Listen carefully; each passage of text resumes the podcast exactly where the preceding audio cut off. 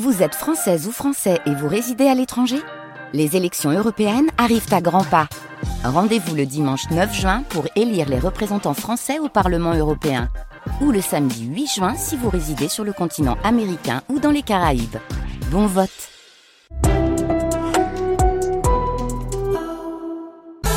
France Bleu à votre service jusqu'à dix heures. Et à votre service, avant de se quitter, chaque jour, du lundi au vendredi, nous retrouvons euh, Emeric Egniaud. Bonjour Emeric. Bonjour Lilian, bonjour à tous. Alors Emeric qui est avec nous pour euh, partager un bon conseil pratique, une astuce ou un décryptage, c'est le Service plus de France Bleu Champagne-Ardenne. Le Service plus du jour, exceptionnellement, je ne suis pas tout seul car je suis avec euh, la nutritionniste maison de France Bleu, notre spécialiste Aude Bazin. Bonjour Aude. Bonjour Emeric. Ça va bien ? Ça va super, merci. Bon, avec vous, on va encore profiter de tous les bons conseils, le bon service plus aujourd'hui pour bien manger et surtout être bien dans son corps. Vous avez euh, proposé, vous avez décidé de nous parler des flocons d'avoine. C'est important, c'est bon, effectivement. Vous me disiez presque que c'était indispensable pour notre corps. Alors, euh, indispensable, peut-être pas. En tout cas, c'est très utile et j'adore les flocons d'avoine parce qu'en plus, c'est très versatile. On peut les cuisiner à toutes les sauces, presque. Bon, c'est une céréale à la base. Comment on la trouve, ça ? Effectivement, c'est une céréale, alors qui contient du gluten,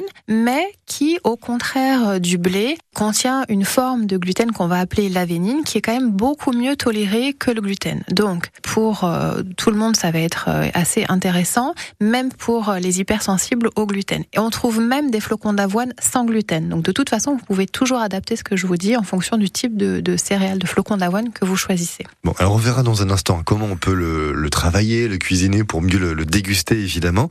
Pour vous, ça vous paraissait aussi important de, de bien préciser que euh, c'est essentiel, pas indispensable, mais en tout cas essentiel pour tous les profils, qu'on soit sportif ou pas, qu'on soit jeune ou un petit peu plus senior finalement. Oui, parce que euh, c'est une céréale qui est très rassasiante. Donc un petit déjeuner à base de flocons d'avoine, par exemple, je sais que vous allez tenir toute la matinée sans avoir faim. Et ça, c'est quand même très appréciable. Oui. Euh, ce qui est intéressant aussi, c'est que les flocons d'avoine, c'est une céréale qui est très riche en fibres, des fibres à effet prébiotique qui vont avoir cet effet de croissance des bactéries bénéfiques et donc avoir un effet positif sur votre santé intestinale, sur votre écosystème intestinal. Ça va favoriser la croissance des bactéries de type Akkermansia muciniphila. Pardon, à vos souhaits. C'est une bactérie qui est vraiment fabuleuse, dont on attend beaucoup de choses parce qu'on sait qu'elle a des vertus anti-inflammatoires qui vont être utiles pour toute votre santé, qu'elle soit métabolique, pour limiter les risques de blessures pour les sportifs, donc pour un certain nombre de choses extrêmement utiles pour votre santé. Oui, c'est pas que le transit, c'est important de le préciser, ça joue aussi sur d'autres parties du, du corps, le cœur aussi par exemple ? Alors oui, de manière indirecte, parce qu'une partie de ces fibres sont des bêta-glucanes, donc ce nom ne vous dit peut-être rien, mais ces fibres sont extrêmement utiles pour faire baisser la glycémie, pour faire baisser le mauvais cholestérol, pour augmenter le bon cholestérol qu'on appelle généralement le H D L. Donc pour votre santé cardiovasculaire, c'est extrêmement intéressant. Bon, alors le flocon d'avoine, on le garde bien évidemment dans sa cuisine, dans son garde-manger.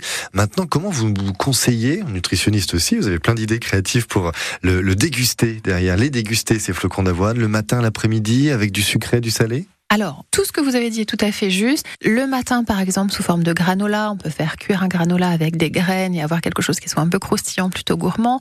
On peut le faire aussi sous forme de pancake. Il suffit de moudre les flocons d'avoine en farine et de les cuisiner sous forme de pancake, que ce soit pour le petit déjeuner, pour le goûter. Et puis, on peut les faire aussi... Euh, alors, il y a d'autres, euh, d'autres formes de, de collation, comme les bread cakes ou euh, les cookies, des petits gâteaux. Et puis, on peut les faire en salé aussi, en galette salée pour le soir. Il vous reste Vous avez un fond de, de poêlée de légumes de la veille, par exemple.